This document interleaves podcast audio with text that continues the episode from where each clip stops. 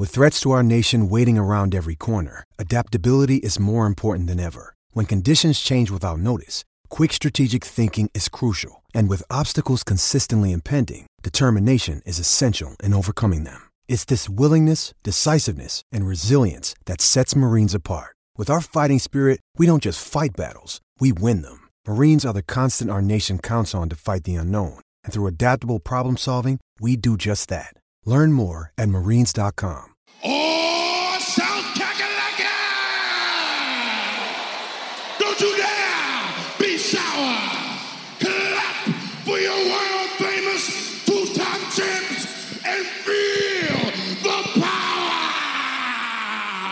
It's a new day, yes it is! For 12 Pack Radio, get excited, y'all.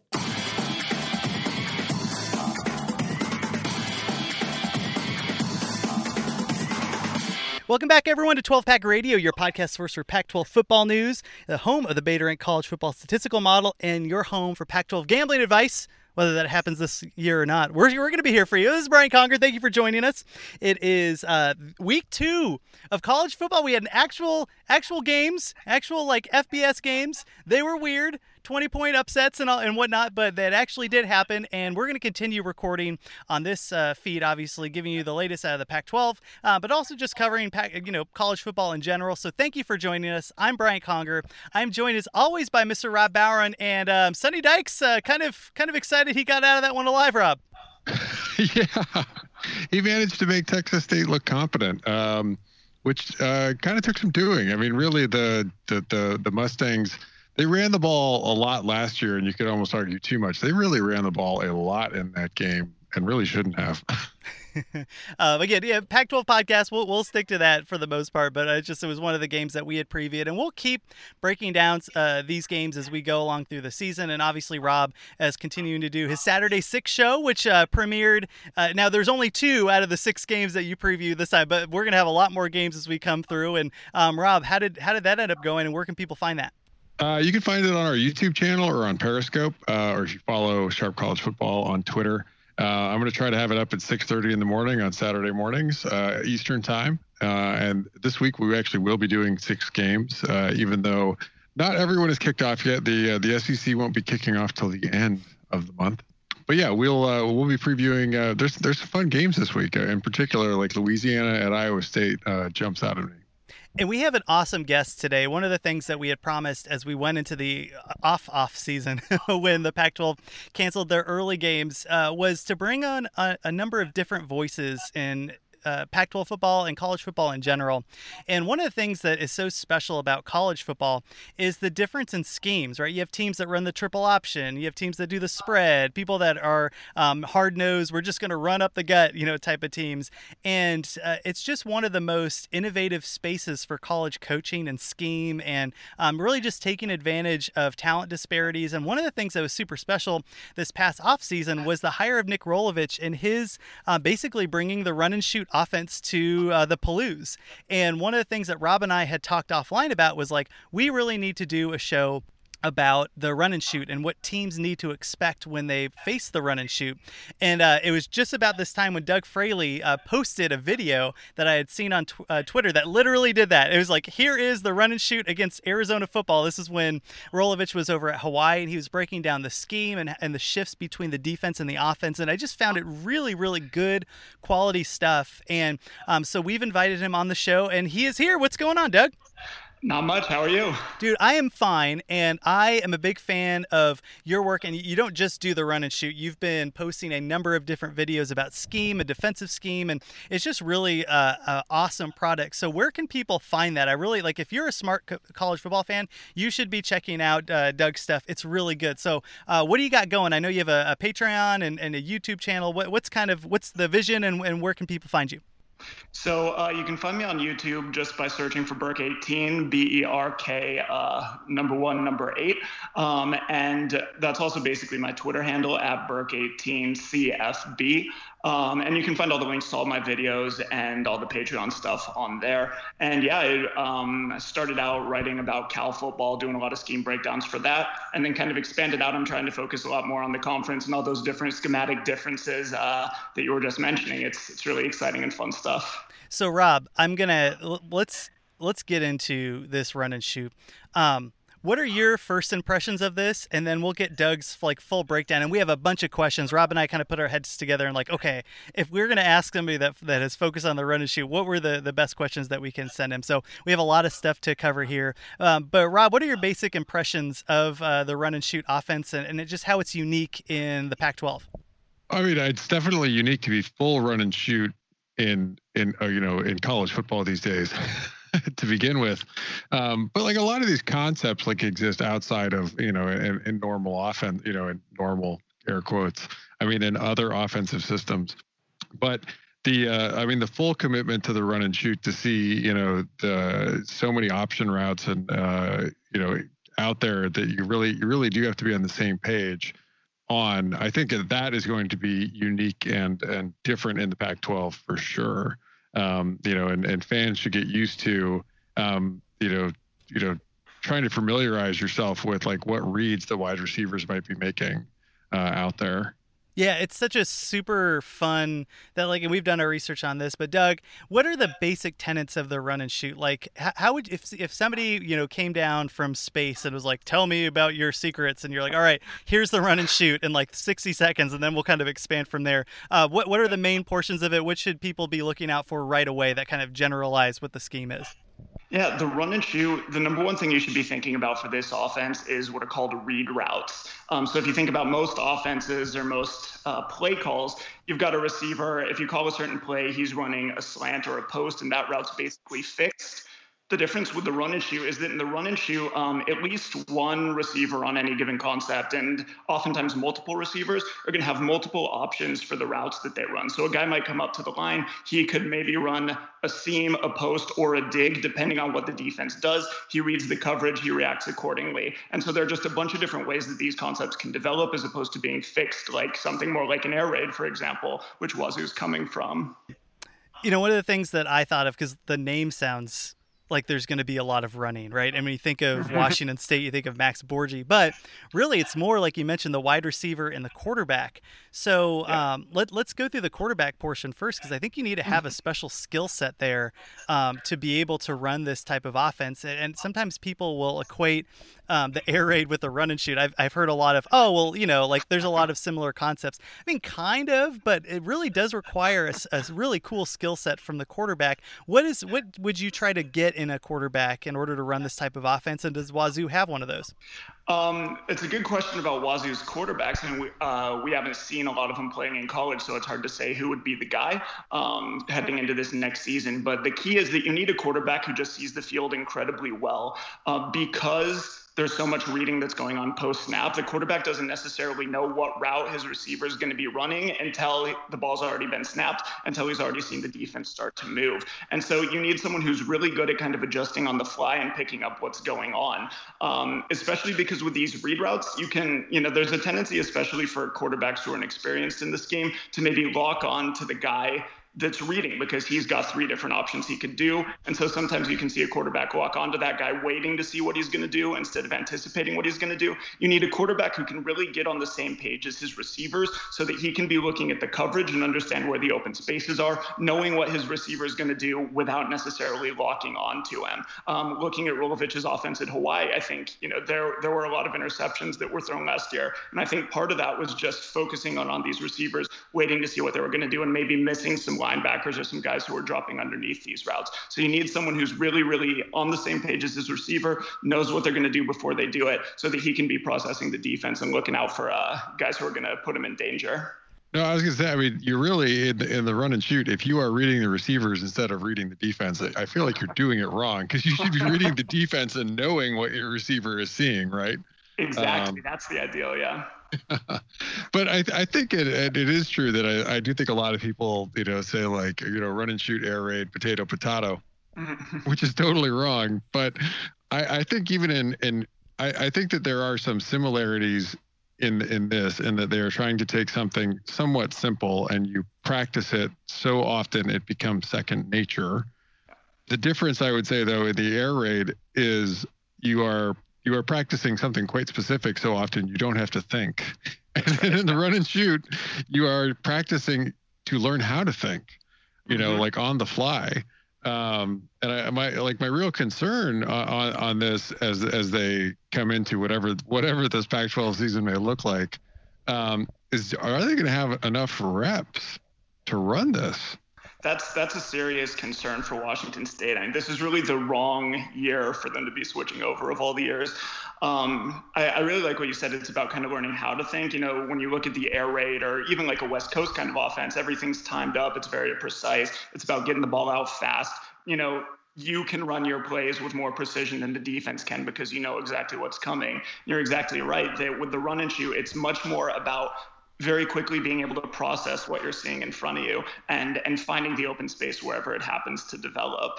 Um, I, I think that it's definitely a different skill set for the quarterback. It, it's a little bit less mechanical. It, ha- it operates more on the fly. It requires uh, more more dynamism in the quarterback's reads.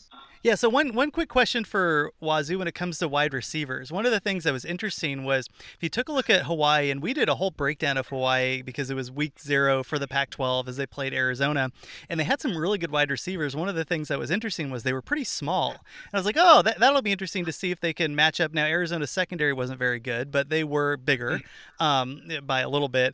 And I was curious to see how the wide receivers were able to um, uh, to perform. And spoiler alert, like they were, they just torched, they just torched Arizona's defense. Uh, they were all over the place. Um, is that uh, is there anything in a wide receiver that you're looking for when you're recruiting for this system? Like I would assume that if you get somebody that's big and fast, that would be awesome as well. And maybe it's just because Hawaii's recruiting is a little bit limited. But what are some of the character traits that you would be looking for when you're recruiting uh, for this system? And you know, Wazoo has a whole host of wide receivers. A lot of them, by the way, are going into the transfer pool. We just had another one uh, jump in, but there's still a lot of talent there. Um, uh, do any of those fit in? And, and what are you looking for with these wide receivers? And the big difference with the run and shoot is that you know you always need a quarterback who can read coverages and who understands what he's seeing from the defense. In the run and shoot, you also need your wide receivers to have that skill. Um, sometimes when you talk about mental processing as a trait in evaluating a football player, you don't think of the wide receiver position because you know it, it can kind of seem like they're just going out and running their routes. But you know the the wide receiver has to have the ability to see things the exact same way that the quarterback does. Uh, he has to understand coverages to a higher degree than the quarterback does. So you really need someone who's kind of smart and has that ability to adapt on the fly. Um, because if the wide receiver makes a wrong read, then the quarterback can throw an interception. And that's always true. It's doubly true in the run and shoot. And so that mental side of the game becomes crucially important when you're recruiting um, for a run and shoot wide receiver. Um, in terms of skill sets, you know, always, you know, big, strong, and fast are always great for any system. Hawaii did incredibly well with those fast receivers that you're mentioning. Um, um, and just, I mean, the ability to separate, the ability to read the leverage of a defender, um, and to make a quick break that he's going to have trouble reacting to or recovering from. Um, you know, you can you can do a lot with smaller, speedier receivers in this system because the system does such a good job of creating space and getting guys away from their defenders um, that you you can kind of work with those, I guess, more like mountain the guys who the guys who you might expect more from a Mountain West wide receiver, someone who's not 6'3 with a 4'4 40, uh, but someone who maybe runs really crisp routes and really understands what they're what they're going up against very well. And and so much of that choice, you know, that, that was out there. Like last year, I mean, Arizona got absolutely. I mean, it, Yeah. Hawaii wasn't the only team to do this to Arizona, just torching them on seam and bend routes. Yeah. But that, that slot receiver, whoever that was for Hawaii, and it wasn't just one guy, you know, just absolutely burned Arizona's linebackers and safeties on seams and bends. Yeah. Um, and it does, I mean, it does put, uh, you know, the, it, it seems as if in this, it almost feels like, uh, you know, the, the New England Patriots type offense where like the slot receiver is suddenly the star. I mean, the Mhm. slot receiver in the in the in the shoot can really be the star uh, in a way because he he is often running the choice route. You know, like and he's on. You know, they're running more often than not on an overloaded side of the field. Um, You know, does uh, and uh, I feel like Washington State. You know, like yeah, they probably got some guys you know recruited in there, but do these? I mean, it is a question I think of whether these guys are going to be able to adjust to and make. I mean, maybe I'm just restating you know Brian's question there on its own. Um, but you know, does do the the slot does you know does Washington State have the slot receivers to to really hang with that? Because I do feel like that some of their their outside receivers have been the stars a little bit the last two years.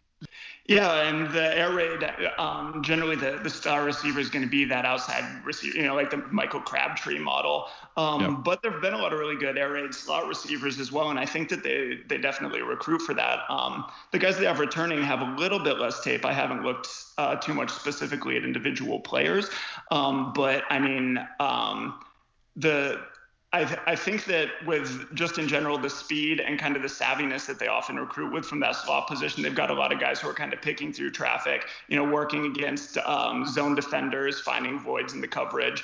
Um, those kinds of skills are, uh, you know, I'm, I'm not worried about Washington State's wide receiver recruiting, at least in terms of those abilities. Um, I think that to to a large extent, the read and um, the reads do a lot of work in terms of getting them open. Um, yeah. And I think that as long as you got someone who's coachable and someone who understands the system, then um, then I think that they'll be ready to step up and be be that star of the show.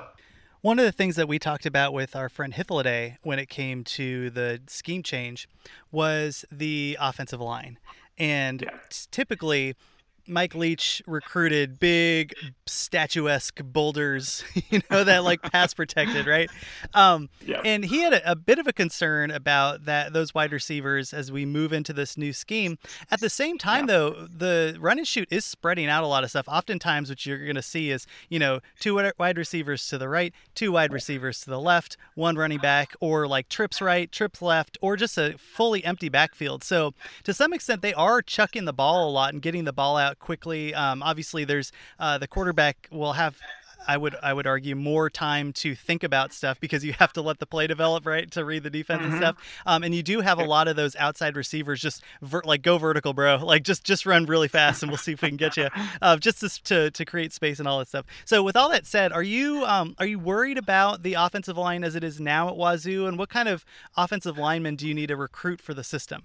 Yeah, this is something that's more of a Rolovich deal than than a run and shoot deal because he's got that Nevada background, um, and so a lot of what he's done that's really interesting, you know, from the perspective of the run and shoot in 2018, 2019, 2020, is the way that he's married run and shoot passing concepts with uh, kind of contemporary spread run blocking schemes, and so I think um, the reason to worry about the offensive line uh, is just because if you think about stuff that they haven't put on tape, you know, they never really pull in any major way in Washington State's air raid. Um, you know, Washington State's running the ball you know 10 times a game sometimes uh, whereas hawaii ran the ball 30 times a game with some regularity and they've really got a lot of different run schemes that they use. So they'll pull guards they'll pull tackles they'll run zone plays where linemen are trying to get across the face of the guy that they're blocking um, get up to the second level get to a linebacker. And so i think you are going to need to see some good athleticism and quickness um, for specifically Nick Rolovich's version of the run and shoot with this um, spread run game that's got a lot more of the power read and zone read kind of stuff built in. Um, now, just because Washington State has big offensive linemen who are mostly recruited for pass protection. That doesn't mean some of those guys don't have you know quick feet and they they can't get out there and be athletic. Um, uh, but we we haven't really seen it on tape because of the scheme that Washington State's been running uh, under Mike Leach up until this point. And I do think that in some ways that leans into a strength that he's recruiting in Max Borghi on you know on, on Washington State's roster. Uh, but the flip of it is, is I mean, Borghi usually went out on, and ran a route, uh, you know, for for Washington State.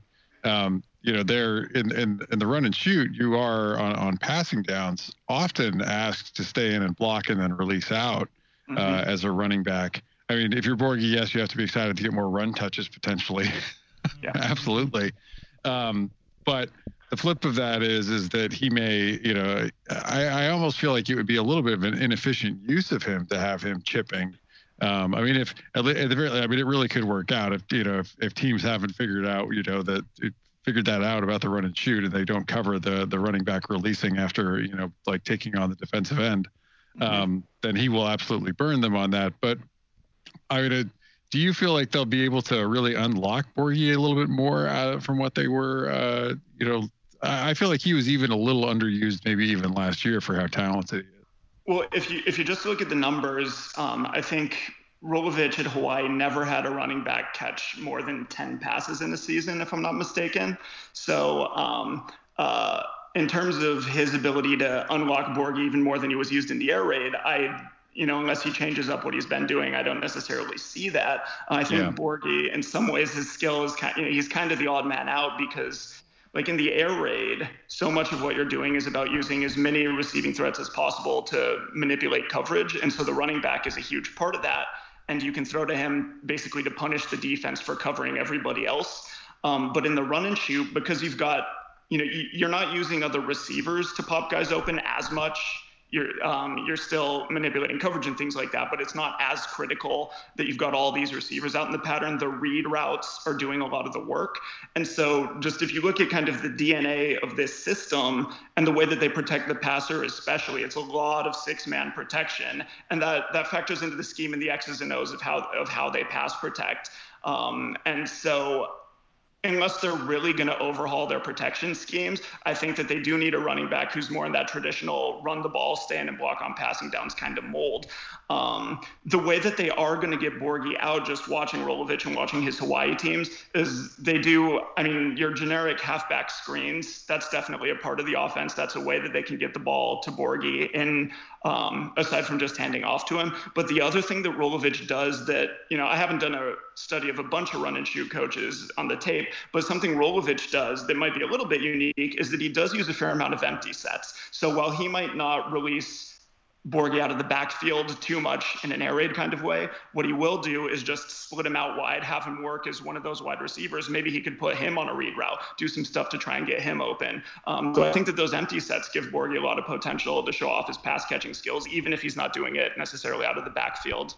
Dude, Borghi's gonna get so many friggin' yards if this season happens. like, holy Moses! Uh, I wish Max was on the show. Max was like, you know, uh, is num- fan number one on the Max Borg- Borghi bandwagon, um, and uh, you, I think he took him first overall in our Pac-12 fantasy league, which was crazy. That was like two years ago. It was amazing.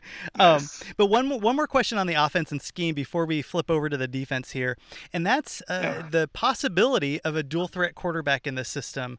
One of the mm-hmm recruits that Wazoo got was Jayden de Laura, who actually came out of Hawaii, and he was the number seven dual threat quarterback of the 2020 season.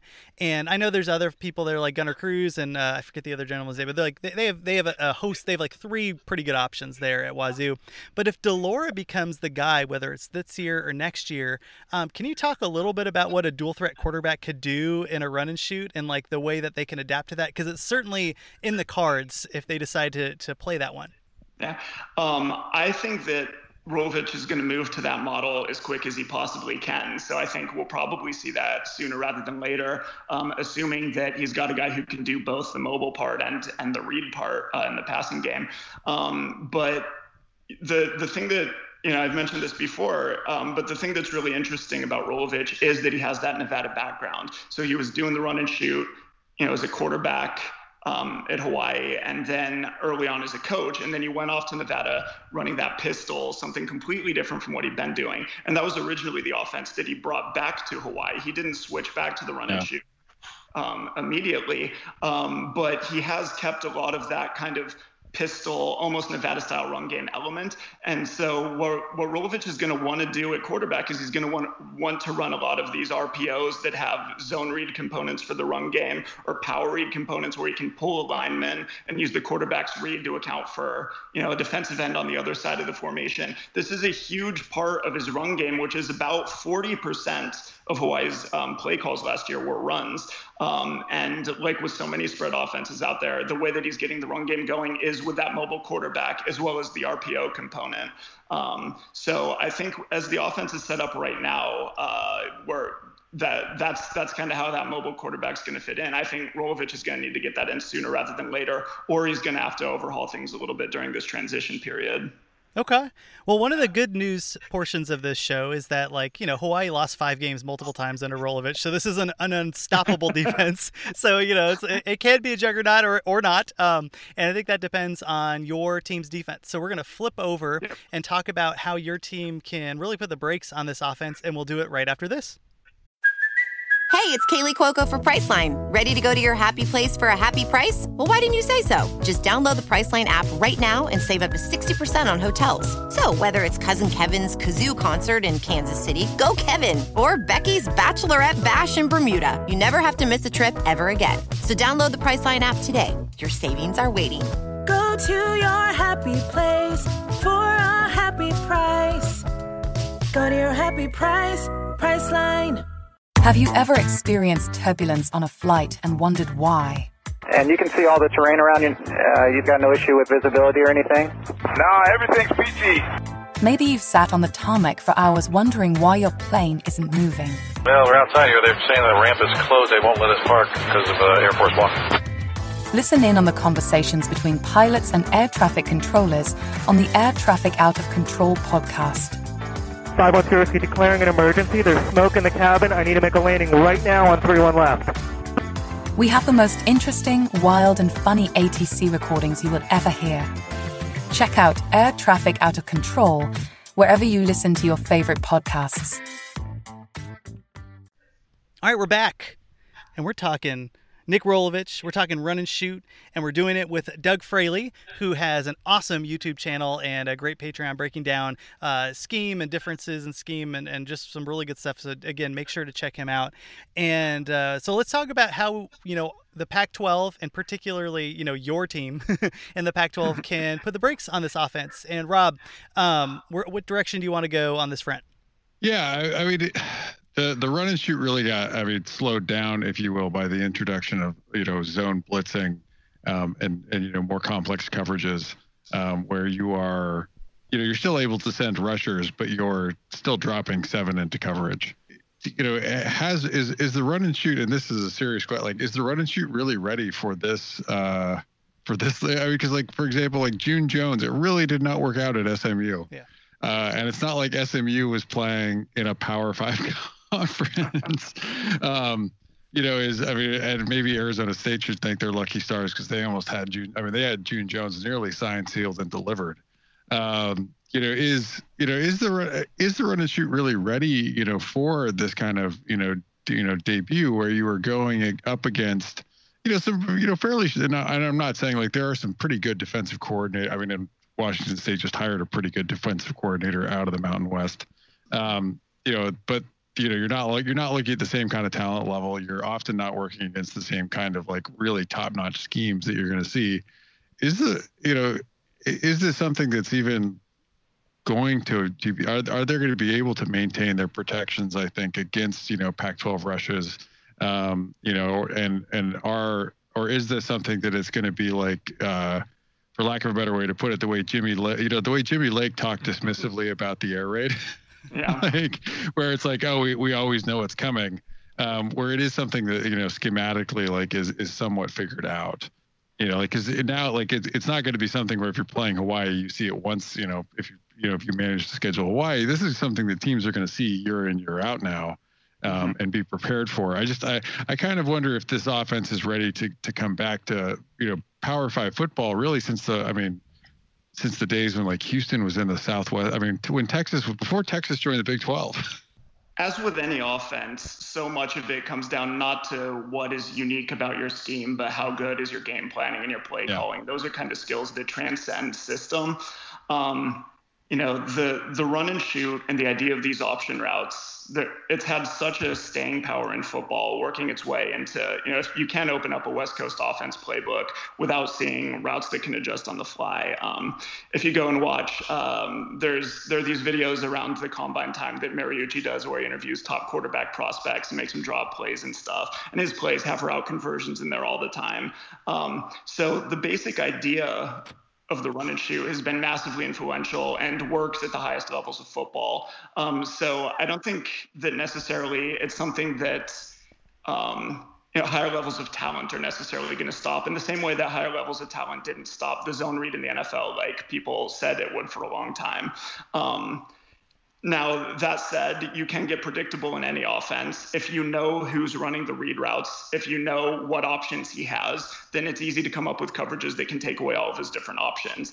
Um, so it comes down to a game planning and play calling ability above and beyond what the run and shoot actually is. I mean, in terms of protections and zone blitzes and things like that, some of that just comes down to being a good football coach. You know, um, there's nothing unique about the run and shoot's protection scheme um, that makes it worse at handling zone blitzes than the protection that you'd see in any other system. If you get a good offensive line coach in there who can teach his guys how to sort out all the movement and stuff, then you can protect the passer, um, kind of no matter what system what system you're running.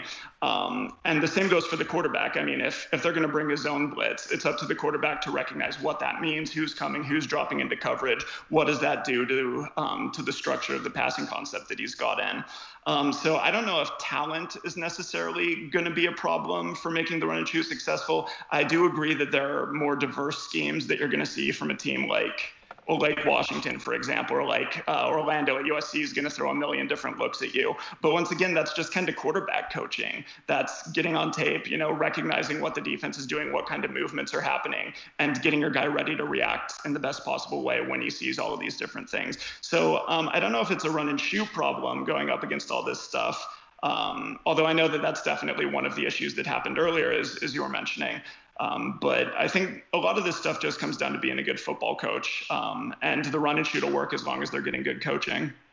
You know, in your breakdown of the Hawaii Arizona game, you did a really good job showing the shifts in in defense uh, that Marcel Yates had over time. Like he opened up, and was, one of my questions was actually going to be what type of defenses are most susceptible to the run and shoot, um, yeah. and, and, maybe it's just you know who's scheming? Because in the beginning Arizona's like, here's a great idea, let's play man to man on these wide receivers, and then nope, like that it took like two and a half touchdowns uh, for them to figure out that that was a bad idea. Um, so, what are some schemes that can? And, and, Rob mentioned some zone blitzing schemes, but like particularly in that um, that breakdown that you had, which by the way is free on YouTube. Like I know you have some other ones that um, that are part of the Patreon, but I know that you posted that particular video, and I keep bringing it up because it's really good and you kind of show those shifts. So, what are some things that Arizona did that kind of put the brakes to some of that offense? Uh, you know, to the extent uh, as much as possible. I would argue that some of those those interceptions by um, the, the quarterback uh, of Hawaii were scheme based. Like they, they just kind of took away some stuff and made him confused. Um, so, what can other schools do uh, to shift to really kind of protect against uh, what can be a, a, pretty fast and prolific offense? For me, when I look at Arizona and I try to look at these broader patterns for what happened to Hawaii in 2019, you know, I mean, Arizona, although they did get some interceptions, um, playing kind of these, uh, I guess, more spot dropping zones, like drop to an area, read the quarterback size. Uh, in general, teams that played that kind of style struggled against Hawaii. Um, so I'm looking at BYU, who did you know, remarkably well against USC's air raid, for example, uh, but they gave up almost 500 yards passing, I think, to Hawaii. Um, so there, you know, if you're going to drop back and play zone and kind of leave space in between defenders, the run and shoot's incredibly good at finding space. Um, and so that kind of looser zone coverage is going to be is going to run into huge problems against this offense. If you look at the teams that slowed this down considerably more, um, you know, you're looking at Boise State in the Mountain uh, the Mountain West uh, championship game. Um, you're looking at Washington, although there there is obviously a huge talent disparity. And also, even like a team like New Mexico, who's coached by Rocky Long, longtime San Diego State coach, you know, a lot of these teams that are able to slow this down, the way that they're able to take away the effectiveness of these read routes is by playing either a straight up man coverage in some cases, or at least more of a tight matchup zone where the coverage is kind of converting to man um, once the routes declare. If the more you can turn this into a series of one on ones, um, as opposed to creating these spaces where wide receivers can run these different routes and find the open grass. Um, that's something that really caused Hawaii to struggle, uh, just looking at the overall tendencies in 2019. So I would think Washington's going to be very good at that. I think Oregon's going to be very good at that. I think my Cal Bears uh, might have to think about what they're doing in coverage when they play uh, when they play Hawaii. Um, uh, but you know the, those kind of more man-oriented teams, I think, as long as they have the talent, because as, as we said with the Arizona game, Arizona didn't have the talent to cover those speedy receivers man-to-man, and they ran into trouble. But as long as you have the talent to kind of convert the game down into a series of one-on-ones, then you can take away a lot of the effectiveness of those read routes. And, and I mean, absolutely. Like if you have if you have the talent to play man, yeah. then you're set in a lot of yeah. guess a lot of teams. Oh yeah. Um, but I, I guess the, the my next question would be like if you are if you are Washington State and mm-hmm. you know as we just laid out you know like and we we know I mean it is it is it's hard to recruit the Pullman right like Washington yeah. State is never is not going to show up um, you know with a definite you know like talent advantage in most games so how does the run and shoot counter right if you have a team that's good in man coverage in particular right I mean, like that's true. Like there are not a lot of teams that are like if if you have if you have the ability to play lockdown man and you can obviously do that. Oh, yeah. um, and it's going to be tough for any team to just be like, oh, we're getting locked down in man coverage. What's our next option? Uh, there's, you know, but like, how does, but how, I mean, I feel like for Washington State, that that is going to be a little bit, I mean, uh, enough of a reality that like, what do you pivot to yeah. um, to try to open things up for them? And that's where um, you might start to see a little bit more convergence with what we saw from, for example, Mike Leach's responses to man coverage or the air raid in general. So when teams did man up against Hawaii, you know, one of the things that they start going to is the quick little picks, um, anything that gets two receivers crossing. Um, to try and basically create traffic for those man defenders to run through. So there are a couple of concepts that they have that are really well set up, you know, to be man beaters um, where it doesn't just depend on individual talent out on the edge. Um, the other place that that the other way that they're going to be able to attack, depending on exactly what kind of man coverage you're seeing, is that is where that zone read run game can start to become effective. Um, because if you can avoid blocking one of the guys that's in the box as part of the zone read, then all of a sudden your offensive line has a numbers advantage. And so you might be able to run the ball against some of these man coverages that teams are going to use to combat their system.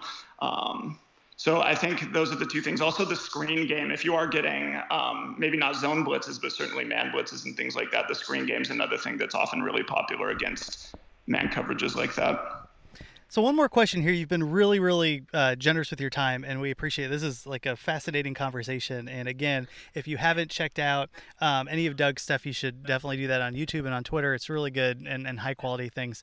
Um, and, and, like with just full rewinds and breakdowns and slow motion and commentary and answering questions, like the full nine yards. Uh, just really, really great. Um, so I guess th- the last question I have, uh, Doug, would be if you are a defensive coordinator for a Pac-12 team and you are facing uh, Washington State, what is your biggest nightmare um, of of something that Washington State is either recruited for or secured or running? Like, what what would keep you up at night as a defensive coordinator about Wazoo's? Uh, um, offense in a perfect world where they just recruit something awesome you're like ah crap so what is that thing um, so in terms of facing the run and shoot, I think the thing that you spend most of your time worried about in game planning um, and and your scouting is just because it's an offense built around these read routes. Um, there's a read route in every single concept, but it's not always coming from the same place. So um, in a certain sense, like with any offense, you have to you have to have a good idea from your scouting what concepts are coming on any given play based on the situation and what they like to do. Um, but the toughest thing is if you are dropping out a linebacker to take away some choice route, you know, to one side of the field. Um, uh, but they're actually running the read route to the opposite side of the field. You know, if you kind of get that wrong, then all of a sudden you can get a guy, you know, basically being able to find any open space that you that you put that you put uh, into your coverage. And so the the tough thing is just kind of trying to track that read route where you think it's going to be. Once you know where the read route's going to be, it's easy to come up with a coverage that can take it away. Uh, but the fact that Washington State has one in on every play and that it's not always coming from the same spot makes it really tricky and unpredictable um, and tough to defend. All right. Well, light a candle, everybody, um, in the Pac-12 because uh, it's coming soon to USA. Um, Doug, thank you so much for your time. And again, if if like if you're new to Doug Fraley's work, uh, check him out on Twitter um, and on YouTube and his Patreon. And, and, Doug, can you just share with everybody one more time where they can find your stuff? Yeah. Um, so on YouTube, it's Berk18, um, B E R K 1 8. And on Twitter, it's Berk18 CFB and patreon.com slash Berk18 and we'll make sure to keep sharing that stuff as uh, as Doug shares it out. So um, we'll keep an eye on your work. Uh, thanks for your time, and I'm sure we'll talk to you in the future. Absolutely. Thanks for having me. All right. Our thanks for Doug for joining the podcast. That was a great conversation dude rob I, I just it's great to have voices on that um, can really dive into scheme and what things do and like how to prepare for teams. It's kind of fun too when you see it on the field and you're like ah that's what doug said. You know like yeah. it's just um uh anyway we'll, we'll keep a lookout more for that. And he does stuff on cover one and cover two and cover three. It's like a whole slate of things that he can cover which is super fun. So again if people want to check it out. But i know i really enjoyed that conversation. What about you yeah, that was great, and and and Doug uh, did an excellent job, I think, in helping to break down the run and shoot. Um, I would also, uh, in addition to that, if you are further interested in the run and shoot, um, just type in run and shoot and smart football, uh, which is Chris Brown's blog. Uh, he, he's not as active on it as he used to be, but he had a really nice four part series that I went through uh, in prep for this, reading up on the run and shoot. Nice. Um, Hey, we had a, a, email sent to our Gmail account, which is 12packradio at gmail.com. So if you have questions and want to send them, go ahead. And my apologies. So this question was from Kevin from San Francisco. And I apologize, Kevin. I, uh, for whatever reason, wasn't uh, syncing uh, our 12packradio at gmail.com account to my phone. So I wasn't getting the email. So this was sent a little while ago. But um, I will make sure to check this account a lot more. And again, you can also send uh, questions to our account uh, on Twitter, which is at 12packradio um, and also to at Sharp, Sharp College CFB. Um, so Kevin uh, talks about says some nice things about the podcast, and thanks, Kevin. We appreciate that. Um, but he wanted to talk about Cal, and um, and we've we've kind of uh, taken a big giant um, crap on the Sirmon hire as defensive coordinator, and he had a little bit of an exception to that. And so I want to kind of go through what he was talking about. He says um, the defensive coordinator. Um, Tim DeRuyter has been rumored potentially to be interested in getting back into head coaching.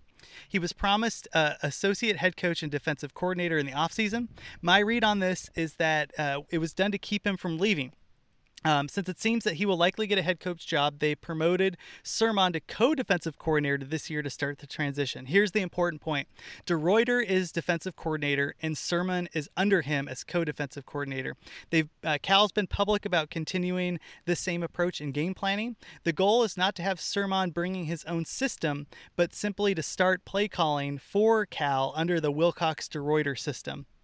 Um, that should leave Sirmon ramped up to call plays next year with DeRuyter gone. Um, as you can see, the change was not made.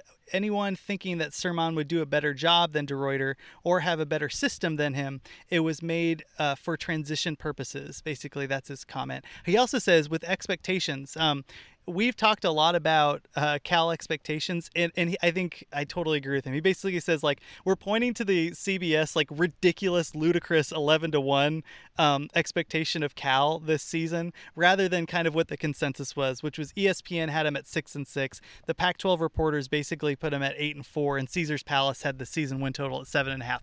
I think that's totally fair. I tend to sometimes when I see something crazy, I'm like, this is crazy, and like keep bringing it up. So Kevin, thanks for bringing that portion up up. Um, I do think that the expectations for Cal um, across the board are much more reasonable.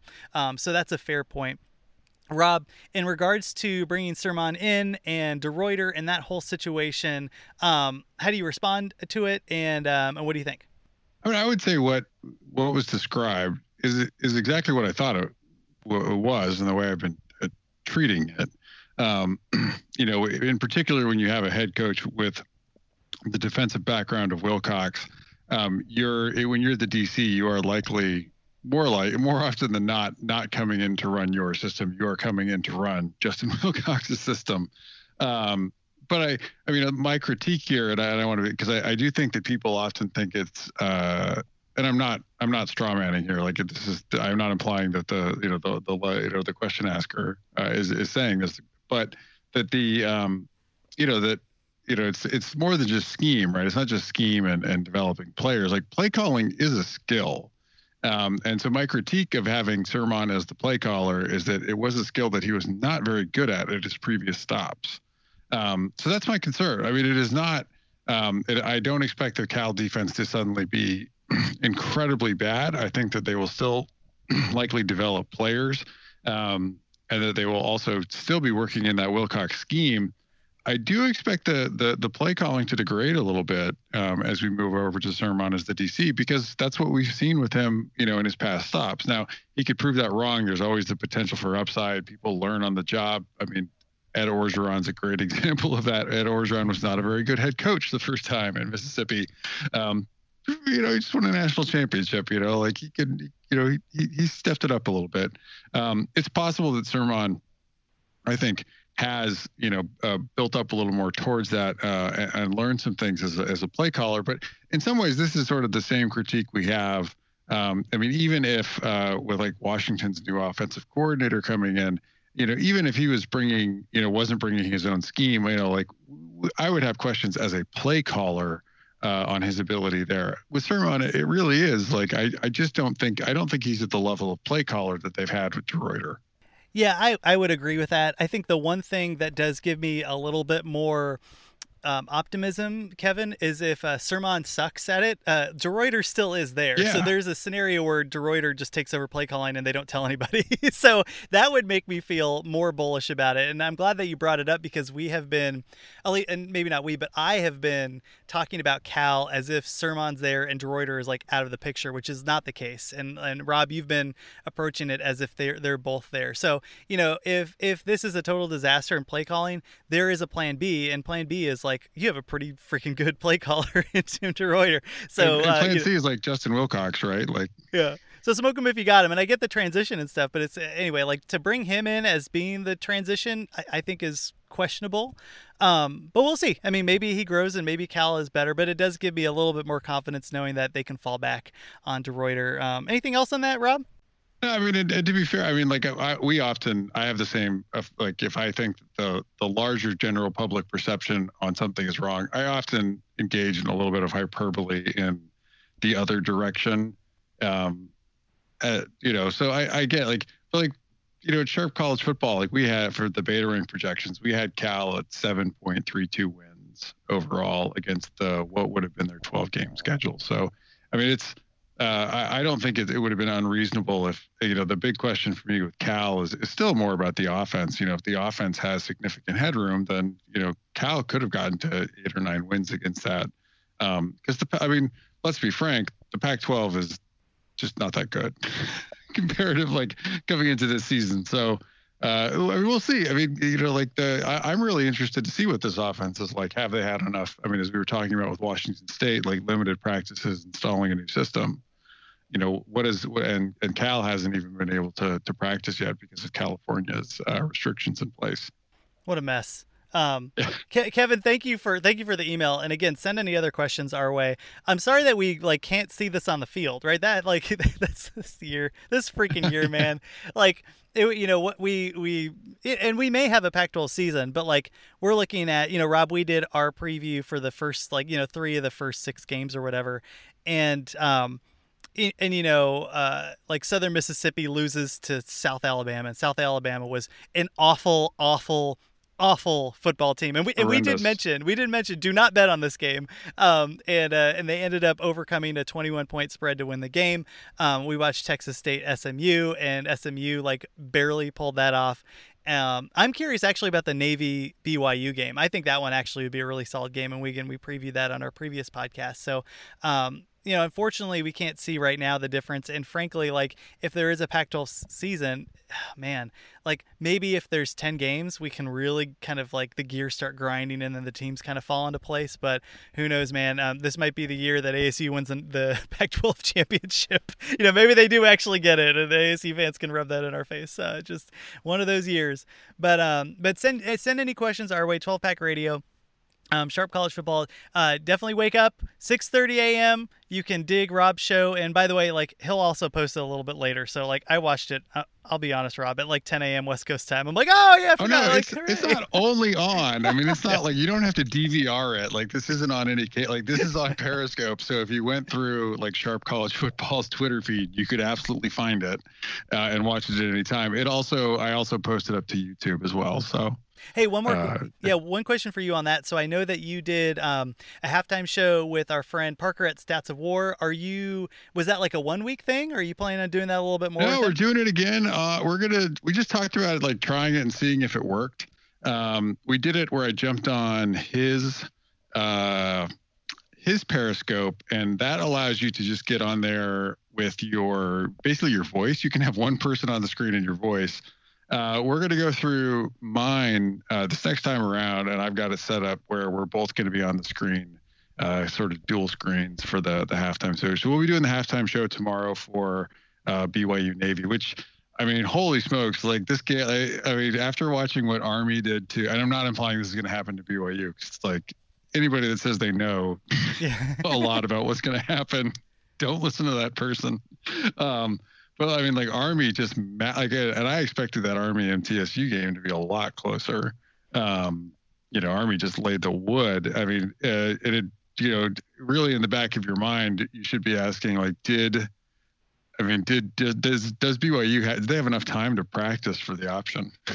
well, there was there was that. For, so I jumped on. It was my uh, it was my wife's birthday party on Saturday, so I wasn't able to watch a lot of the games like you know normal and but I'm, I'm checking Twitter and it's like Army has a 16 play, 89 yard, you know, 14 minute drive, like whatever it was. I'm like, oh, snap. And I retweet that and then immediately see like the 16 play, 99 yard drive.